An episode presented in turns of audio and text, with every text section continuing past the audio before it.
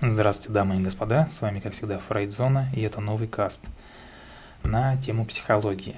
И сегодня хотелось бы рассказать об одном э, эксперименте, называется Массачусетский эксперимент.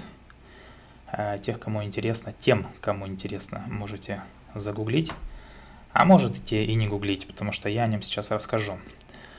Так вот, э, о чем речь? Э, эксперимент полностью называется, точнее статья полностью называется «Доктор Джеймс Роджерс, приговоренный к казни за массачусетский эксперимент». И то есть далее идет пост, да, на котором э, перед постом фотография. На фотографии изображен э, человек, скажем так, средних лет, он сидит в кресле, нога на ногу, вокруг него какие-то вещи, тумба с выдвижными ящиками газеты, книжный шкаф, сзади окно с занавеской – фотография сделана в черно-белом свете, и над человеком э, лампа, которая горит. Так вот, и, и далее описание э, самого эксперимента. На фотографии запечатлен доктор Джеймс Роджерс. В 1965 году он был приговорен к казни на электрическом стуле за так называемый Массачусетский эксперимент. Однако, за два дня до казни, будучи в камере, он покончил с собой, отравившись цианидом калия, ампулу которого принес ему кто-то из его пациентов. Недавно Массачусетский университет психологии и невропатологии, в котором работал доктор Роджерс, официально заявил, что этот эксперимент имеет большое научное значение, а его эффективность неоспорима. В связи с этим ректор университета доктор Фил Розентерн попросил прощения у оставшихся родственников Джеймса, а все дело в том, что доктор Джеймс Роджерс использовал уникальную, разработанную им самим методику вылечивания, казалось бы, безнадежных больных.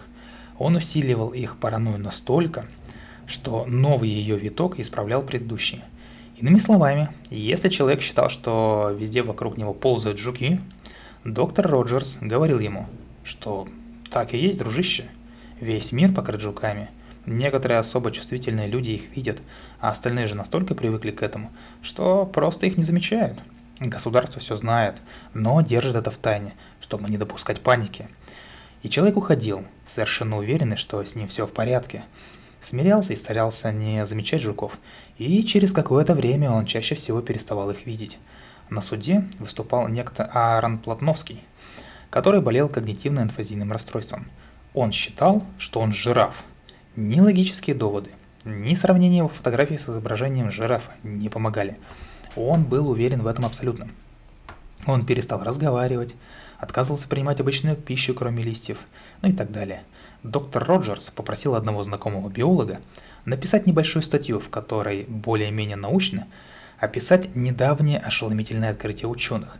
В природе существуют жирафы, которые практически ничем не отличаются от людей. То есть отличия есть, Чуть больше сердца, чуть меньше селезенка, но и поведение, и внешний вид, и даже образ мысли совершенно совпадают. Ученые не разглашают эту информацию, чтобы не допустить паники, а эту статью должен сжечь любой, кто ее прочтет. И больной успокоился, социализировался, и к моменту судебного процесса он работал аудитором в крупной фирме в Колорадо. Увы, суд штата счел доктора Роджерса шарлатаном, а эксперимент бесчеловечным – его приговорили к высшей мере. Он отказался от последнего слова, но передал судье письмо, которое просил опубликовать в какой-нибудь газете. Письмо опубликовала Массачусетская Daily Collegian, и письмо оканчивалось такими словами. «Вы слишком привыкли к мысли, что все воспринимают мир одинаково, но это не так.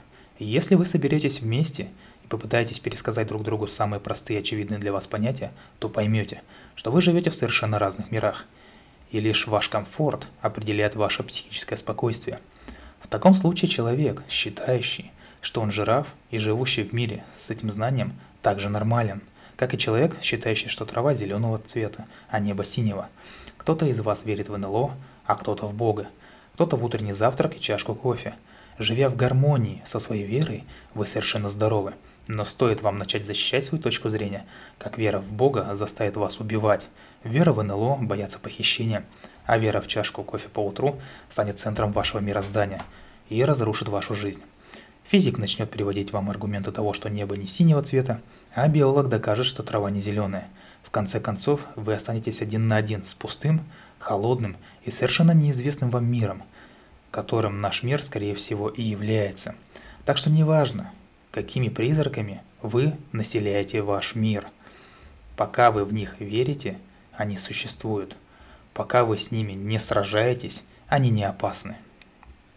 Конец цитаты. И вот здесь, кому понравился этот эксперимент и кто сделал для себя некоторые выводы, а, те молодцы, скажем так. А, действительно, очень занятная цитата и имеет, скажем так, некую правду, потому что вывод а, весьма само собой разумеющийся и напрашивающийся – и для тех, кому понравилось, можете касту выключать. И встретимся в следующий раз.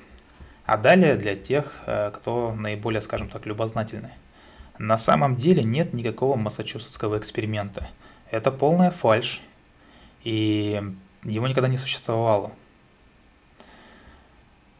И здесь, в этом касте, я попытаюсь, не попытаюсь, я расскажу, э, докажу, что это фальшь, и э, вывод здесь один, что слишком много информации в сети, которая, скажем так, недостоверна. Люди ее читают и принимают за чистую монету, делают соответствующие выводы.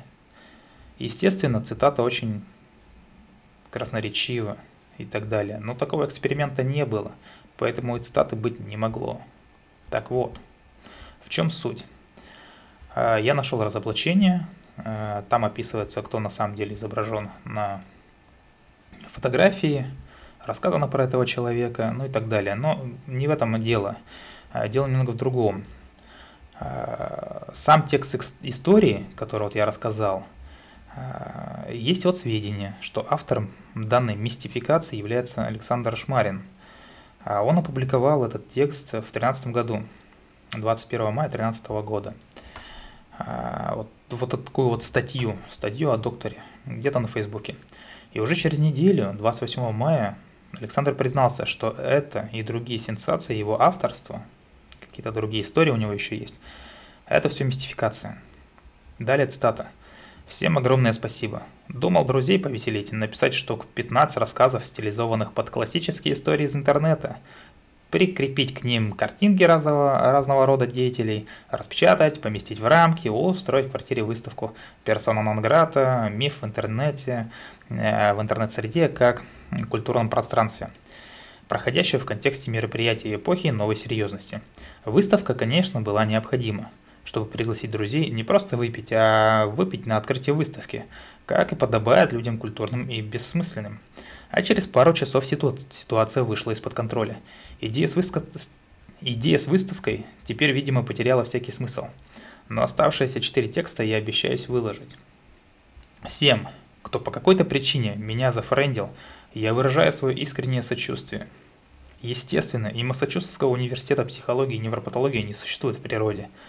Прототипом же для Джеймса Роджерса могли послужить и актер Джеймс Роджерс, и звезда кантри Джимми Роджерс – вот такие вот дела. И месседж этого каста к тому, что вокруг нас очень много информации. И проблема именно интернета в том, что если красивенько оформить, да в рамочку, да с цитатками, да фотографию прилепить, все очень э, как бы сделать, стилизовать, как говорится, все это очень быстренько принимается за чистую монету обществом. Никто не пытается разобраться, никто не пытается понять, в чем же дело. Так вот, как конец каста, как обычно, любите психологию, изучайте психологию. С вами была Фрейдзона. Проверяйте информацию и не верьте в массачусетский эксперимент. Всего доброго, до скорых встреч.